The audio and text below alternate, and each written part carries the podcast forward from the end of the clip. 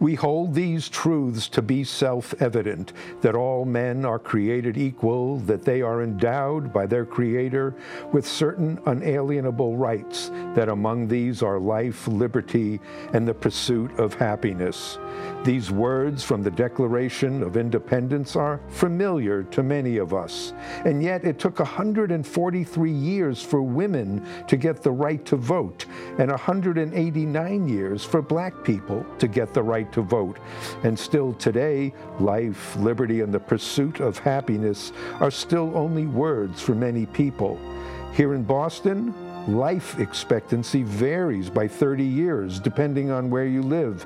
In Roxbury, with many poor and black people, life expectancy is 59 years. In the Back Bay, wealthy and mostly white life expectancy is 91 years. It's tough to have liberty when you are in prison. The United States incarcerates 716 people for every 100,000 people. Our rate of incarceration is more than five times higher than most countries in the world. Millions of people in our country don't have health care, a decent job, good education, a home they can afford, and that makes it pretty hard to pursue happiness. So, on this show, you are going to meet people who are making it possible to have life, liberty, and the pursuit of happiness. People today who are making the words of the Declaration of Independence come true. Hi, my name is Michael Jacoby Brown, and today we're honored to have with us Stanley Pollock of Teen Empowerment.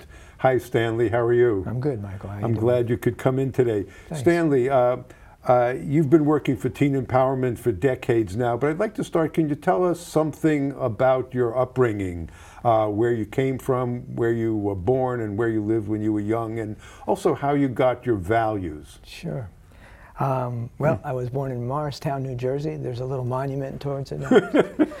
but, uh, uh, I grew up in Boonton, New Jersey, and uh, which is a small town, about 9,000 people. Uh, my father owned a restaurant there, and it was sort of a breakfast, lunch, and dinner place. So you had the same people kind of come in there uh, every week. So I got to know all kinds of different people. and that was um, that was very important. That I had I got to know people who were doing very well, had a lot of money, uh, which there were there was a kind of an upper class in the town, and then there was uh, working class and poor people in the town, and people of color, a small uh, community of, of people of color in that uh, town as well. People did live very separately uh, there, but because I was in my father's restaurant and I actually ate with different people every night of the week. I got to know people across those barriers, and I think that was a pretty fundamental experience for me in terms of uh, kind of orienting me to the differences in the world and also some of the inequities in the world as well. And um, so I think that was a very uh, important experience in kind of uh, giving me a framework for my life. And can you say a little bit more about the values? I know you told me before uh, about the values your dad and mom, who worked in, as you called it, the store, the restaurant. What are the kind of things they did that influenced you? Yeah, um, that was a very important. Though you know, I think for everybody, your parents are you know your first models of how to how to live. And my father um, worked very hard, uh, you know, 16-hour days, uh, and uh, he um, connected with people across those barriers. Uh, he took care of some of the folks in, in town, you know, sort of kept their money for them and that, that sort of thing. Yeah, Uh, wow. and my father uh, had a very um, egalitarian approach to life. And that was important for me to see. My mother, on the other hand, had a lot of prejudices. And uh, she expressed those prejudices. Really, uh, you could call it prejudice, you could call it fear, but she bought into a lot of the, the stereotypes. And uh, so I had those two kind of opposing images, really, in a way.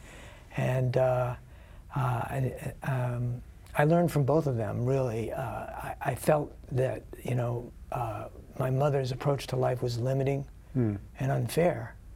Um, and uh, that, so I was more drawn to my father's kind of ap- approach to it. But both of those were important in terms of understanding how society works and how society does not work. Mm-hmm. And when you started working as a young adult, I know you said you started working first with teens. Can you tell us a little bit about that and how that happened? What attracted you about teens? Yeah. Um, well, as like we were talking earlier, I needed a job. Yeah, you know, I needed to survive. So that, club, that was right, in there. right. And, and this was in 19, uh, I graduated from college in 1971, Mm-hmm. and the economy was very, very flat. There, wa- there wasn't a lot of opportunity, and there was a lot of political activism, and I Mm-hmm. really could not see myself going into kind of corporate life, uh, you know, that sort of thing. Mm-hmm. And, uh, uh, and the idea of working with teenagers just seemed like the right direction Mm-hmm. to go to and go in. And the thing that attracted me about, and still does attract me about working with teenagers, is that they're forming. They're not totally formed. Adults tend to Mm-hmm. Be kind of solidified in their attitudes uh, and what they, they, they feel about things. Their opinions are kind of fixed. Where young people can kind of turn on a dime and be going in one direction and going and then go in another. And that, that excited me, that kind of fluidity, that kind of openness, uh, that kind of excitement about, you know, really engaging in, in, in life and, and seeing hope, you know, of, of, of making kinds of change. Maybe that gets disappointed at some point along, along the line. But it, wa it was that energy um, that really attracted me to, to working with teenagers. The opportunity that I got was to work in uh, delinquent homes, which is what they called them back then. Right. Uh, now they call them treatment centers, I believe. Um, and uh, so I, I had the opportunity to work in those homes. And, and, and, and that was very affirming for me in terms of uh, my abilities to connect with young people was uh, the most uh, kind of apparent skill that I had. So that was one end of it. And the other end of it was the oppression of the administrations that ran those facilities. So, um, you know, I had a lot of experiences where I was very successful working with young people and not so successful working with administrations and kind of battling those administrations to, to view their young people as um, people that had something to offer. So these were disposable young people. These were young people who were labeled as, you know, um, uh, bad. And uh, that was not my approach. Uh, and, uh, and that was not my experience as well. Um, you know, there were young people that faced many challenges, but they had a lot to offer as well. And that, that gave me uh, the ability to connect with a lot of young people who um, maybe a lot of other people had more difficulty doing. Right. You saw them as something, uh, people that had assets and Correct. possibility as opposed to need, just needs and stuff. So you worked, I know, for a long time, first in Somerville uh, for the city. You worked Yeah. as a consultant for a lot of organizations. Mm-hmm. And then uh, several decades ago, you were the founder of Teen Empowerment. Can you tell us a little bit more about teen empowerment specifically and how it differs from other sorts of youth development programs? Sure. It really is a continuation of that, that perspective, right? Mm. The perspective that young people are assets. So that, mm. that really is the, the fundamental uh, assumption of that, that teen empowerment is built on. Mm. That, you know, where young people have all kinds of specific needs for services, they also have the ability to contribute. And mm-hmm. so that's the uh, that that's really the framework. So how, what Teen Empowerment is is it's a program that hires young people, uh, to and we hire all kinds of young people. hires me pays them real Pays money. them, yeah, their actual jobs. employees. That's correct. Yeah, They are okay. they are employees. They are selected to represent their communities in terms of race and ethnicity, in terms of Mm-hmm. neighborhood, which is very important when you're trying to build community, and Mm-hmm. in terms of social and emotional development. That is, we hire young people who are doing very well, and we're hiring young people who have had very difficult experiences Mm. and maybe are still involved in some of those difficult experiences, Mm-hmm. but are motivated to do something good in the world. and what's the theory around that? You said you hired some people who are doing well. I assume you mean doing well in school, traditional, Correct. and other folks that may be not doing so well in the traditional way of uh, how adults and schools and institutions see them. Right. What's the thinking or theory behind that? That's really interesting. Well, to just me. just to be specific, it's young people who are connected to other young people in Mm-hmm. the community who maybe are involved in gangs, and involved in drugs, involved in dysfunctional Uh-huh. kinds of uh, behavior. The theory is, if you want to reach those young people on the Mm-hmm. street, you better have those young people involved in the in the core leadership. Really, Oh, that's really one smart, of, that's right. one piece is a piece of the theory, and as an organizer, I'm sure you're Yeah, yeah. you know familiar with that. And the, the, the other is that, uh, that these young people have something to offer, that they, they understand uh, some uh, some of the realities there, mm-hmm. and um, they have skills. And some of them have very mm. strong, uh, you know, organizing skills. They mm-hmm. may be organizing in the wrong direction, but they are organizers, and they may be yeah. leading in the wrong direction, but they are leaders right. as well. So they can be very, very bright. Some, right. some, you know, just in very traditional ways, really, mm-hmm. but disconnected from school, disconnected from family, or whatever uh, and, and, uh, and, or have other kinds of uh, um, skills that are really mm-hmm. fundamentally important. Uh, you know, so so that's that's the theory behind uh, reaching out to young people who have had uh, more difficulty. and then the other piece of it is integration, right? So the, mm. the way programs generally work is they work with high-risk youth, mm-hmm. or they work with youth who are going to college, mm-hmm. or the, you know they work with kids who are going into trades or whatever. But they tend to be separated Hmm. And that means that they get reinforced by their peer group. Oh, I and that, see. so that's particularly uh, negative uh, phenomena when you look at young people who are grouped by their dysfunction. So we have DYS, oh, Department of Youth Services. You right. go into a DYS facility with other young people who are having difficulty. Right the staff's trying to teach you a different way of being, but you're learning a lot from your peers. Yeah, teenagers. And so it's sort like of recognizing of that right. peer culture and the and the and the power of that peer culture, and trying to break down the the, the kind of segregation, uh, the separation, so that young people who are doing well, and young people who are not doing well can influence each other. So you um, hire uh, a group of them, some doing well in the traditional sense. Yeah, correct. And how big is that group every year or semester? Yeah, we, how does it work? Well, we have sites. We have two sites in Boston. We have a site in Somerville, Massachusetts. Right. We have a site in Rochester, New York. Mm-hmm. We're about to have a second site in Rochester, New York, as well. At each site, we hire. Uh, about 14 young people. 14, that's the group. Mm-hmm. That's, that's, great. Groups above 15 tend to form yeah. cliques. Yeah, well, something we learned a, from yeah, organizational theory anyway. Yeah, absolutely. And yeah. Uh, we, we have a whole series of different things that we do. Sometimes we uh-huh. actually have more than 14, but we, uh-huh. hire, we generally hire 14 young people and seven boys and seven girls. And uh-huh. that's a very kind of rigorous okay. uh, effort to keep it gender balanced. Okay. Uh, yeah. And and uh, and then, as I said, representing the different communities that you know. So if we're working in Boston, we want the different housing mm-hmm. developments mm-hmm. represented in there, and the different neighborhoods and and so forth right. in that group. And and so, what do you actually do uh, when after you hire them? And is this sort of done on a school year basis, or summer yeah. too, or how does it work? What actually do the young people do after they're hired? What's their job? Yeah, their job is to meet uh, every day of the week, uh, Monday, mostly Monday through Friday. They work two to three hours a day during the school year. Mm-hmm. So that's a seven, about a seventh month mm-hmm. deal. Yeah. And then we actually have a, a, a seven week program that we do in the summer, which is very similar. It's a little bit more hours during each day.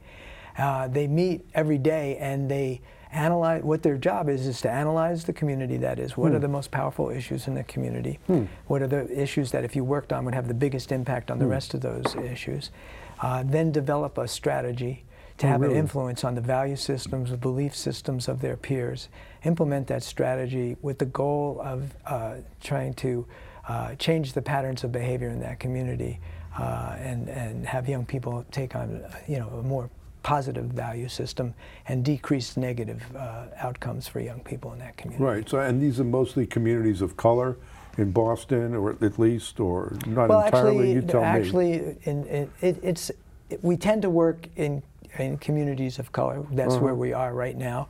But uh, in Somerville is a very mixed community, mm-hmm. so you have a, a, mix of kids of color and, yeah. and, and, those uh, Caucasian uh, kids as well. You know, yeah, so there are a lot of. I wonder if you have some reflections, you as a white man going into Boston, into mostly communities of color. I wonder if you have any reflections, uh, as you said once to me, uh, who gets to start these programs? And, mm-hmm, mm-hmm. Uh, you know, you've been doing this for years and years, decades really. Do you have some reflections or thoughts on how that works, or is it working? What's going on in that whole uh, scene, so to speak? Yeah, well, there's, there's sort of two questions, right? How, how was my experience with that? Yeah. Uh, and, and just to, to answer that question, that's changed over the years. Mm-hmm. You know, um, uh, when I first began in the program in Boston in 1992, 93, Boston was in a bloodbath. There were 180 murders in Boston, uh, and uh, in 19, I think 91, and uh, the, the state around Right, those yeah. areas. That's like that's like more than triple than what's happening now. And on top of that, the young people who were dying were really young people. They were like 14, 15, 16 years old. Mm-hmm. That's changed as well. So if you take a look at the numbers, even there's you know 40 or 50, too many, many, too many murders and injuries and so forth. They tend to be a little bit older. So hmm. the, the violence level among young people has decreased. So mm-hmm. all this work, when people talk about the kinds of investments that have been made in Boston, uh, and, and it's many programs, not just teen mm-hmm. empowerment for sure. There's many great programs in there. They really paid it off. Mm-hmm. Uh, and there's more work to be done. It's not that you know that's that's a big fallacy. People, oh well, we're in great shape now. Let's not do it anymore. That's a huge mistake. But when I began, you know, race was an issue. My race was an issue, but was, much yeah. less of an issue. You're in the middle of a really a bloodbath. And uh, you know the, the things we were doing, running peace conferences, bringing gangs together, having people sit down who, Mm-hmm. you know, had wars with each other and signed peace treaties. Uh, folks were uh, uh, appreciative of that, and uh, Mm-hmm. and and that's allowed allowed us to, to grow and develop. Mm-hmm. Um, you know, over the years, uh, there's been a growing awareness uh, of the importance of having people of color leading Mm-hmm. programs. You know, and of course, teen empowerment's all about that. You know, the staff comes up from the, the Mm-hmm. program into into staff. Uh, the the staff is comes from the youth. Uh, that's our best uh, you know opportunity to get staff. Um, so, and I think the whole issue of uh, you know awareness, wokeness, or if you will, around race has grown tremendously in society over these years. So, um, you know, it it it, uh, it is. Uh, and, and, I think the frustration of, of people of color as that awareness grows of, you know, the kinds of, you know, the average uh, white family has uh, uh, $250,000 or $300,000 of value, uh, you know, uh, savings of one kind in a house or whatever, and, and, and people of color, it's, it's $8. Right, or So, negative. Yeah, negative. so these, right. these things are these things are, are very very painful, and and they create Mm-hmm. resentment and, and anger. And then if you have the kind of national discussion that we're having, which Mm-hmm. is outrageous, you know the things that the Trump administration does and says, Mm-hmm. and, and and his accolades in, in the Congress and, and Mm-hmm. you see on television, you know the anger that young people feel is is is, is palpable Mm-hmm. and understandable and gets kind of generalized as well. Mm-hmm. So it's it's become more and more important for uh, people of color to, to lead organizations, and Mm-hmm. uh, that's something that I, I hope I've I've helped to to spawn in, in my organization, and well, certainly yeah, well let's talk about that because I know you've now left a, a while ago as the quote executive director and. Uh, There were no quotes around. no quotes. You were the executive was the director. executive Right, right. Uh, thank you for clarifying that. That's really helpful. Um, I know you've left. How long ago was it now? It's been a year that I uh, left the position of uh, executive director and became a, a, a part-time, half-time person. Right. I'd love to talk a little bit about that because transitions from baby boomers, hope you don't mind that expression, like No. you and me, uh, to younger people is something that's happening across a lot of social justice Mm-hmm. organizations. And I think it'd be really interesting to hear some about your experience doing that. Not that your experience is going to work for everyone, but uh, what that's been like for you. Yeah. And now that you're uh, well, you're not exactly retired. I don't see you as the retiring type, but you have more time on your hands. Uh, could you explain both a little bit, maybe first about the transition, how that worked, and uh, Sure. and why I think you said it was important to have a person of color become the executive director at this point now because things are different. Yeah. Yeah, well, uh, yeah, absolutely. The, that is that was an important goal of the, the process. I mean, we were open to you know all kinds of different people, and we had a completely open process. I actually had nothing to do with the hiring process, or very very little to do with the hiring process. The Yeah. board wanted to do that, and they pretty much did do it. I had some input into it. I obviously met with people and did an interview and so forth. Um, so. Uh, that was there was a lot of conversation about my role going forward, and a lot you know the Mm-hmm. traditional thought is that the the ED and particularly the founder, uh, that we can put quotes around the founder, Right, uh, yeah. Uh-huh. you know, shouldn't be involved, should leave, be gone, you know, that sort of thing. Yeah. I felt that that would be a big mistake. because teen empowerment is very complicated program uh, technically to, to run, and uh, and I felt like I still had something to offer and wanted to stay involved with it. Um, and that was something that was agreed upon, but people were concerned about it. We hired Abrigal Forrester, who is an African American. I think he's about 50 years old, has tremendous experience working with Youth Build and Right. uh, you know uh, the Madison Park Development Corporation. Not a kid, Uh, right. Yeah, and, and just a very talented guy. Uh and, and very passionate, extremely passionate, Mm-hmm. and dynamic, very dynamic personality. Um, so, uh, you know, he was hired, and we've been working together for over a year now, just over Mm-hmm. a year. And uh, it's, it's just working out tremendously because, uh, you know, first of all, I don't want to be the ED. Why know? is that? Well, I never actually uh, enjoyed the, that aspect of the program and wasn't that great at it. I mean, I, I don't mind doing fundraising and talking to people about the program and Yeah. that sort of thing and advocating publicly. And so that, that I, I more or less enjoyed that. I much more enjoyed the opportunity to work with youth, which was, I probably did a lot more than that than I should have done. Um, but that was really my passion and my main skill set terrible at the financial management aspects of it. I'm not, you know, book bookkeeping and looking at, you know, financial stuff. My eyes just cross, and somebody Right. else needs to do that. You know, so Abrigal is just much better at all of that stuff, and, yeah? and he's he's great at, at public representation. And, uh, and as I said, he's very passionate about social change, which is, is, is really my main, uh, you know, interest and, uh, and um, priority, you know, as well.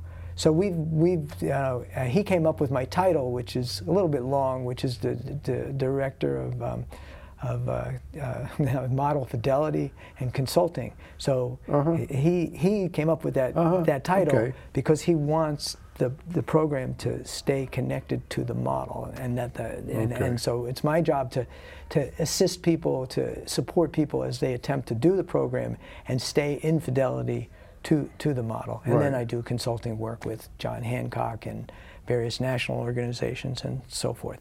Uh, so that that um, opportunity to work closely with, with him and really I was very honored at our fundraiser that we had that that Abrigal uh, recognized me and said um, that uh, you know that he he saw me as someone who was dedicated to helping people who don't look like myself, Mm-hmm. and um, I was honored to be recognized for that. Right, and yet you said you thought it was important at this time to have a person of color leading the organization. Could you talk a little bit more about why that's important, why you think it's important now? Well, I think it's I think it's always important. It was always important. I mean, on, on a very basic level, right? How people operate, how they connect, you know, their relationships are based on their background and their culture, and so they're more, more comfortable with that, you know. And there's some ways in which you know uh, I was. Ne- I mean, I did not grow up in Boston. I understood poverty to a degree.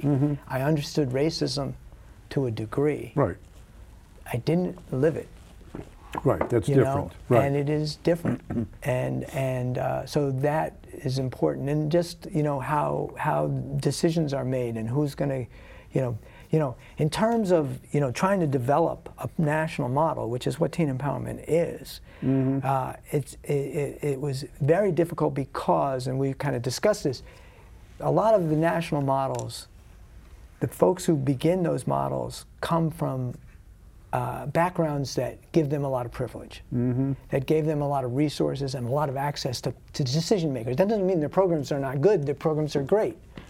But they had that opportunity to get the visibility and the support they need being white and connected.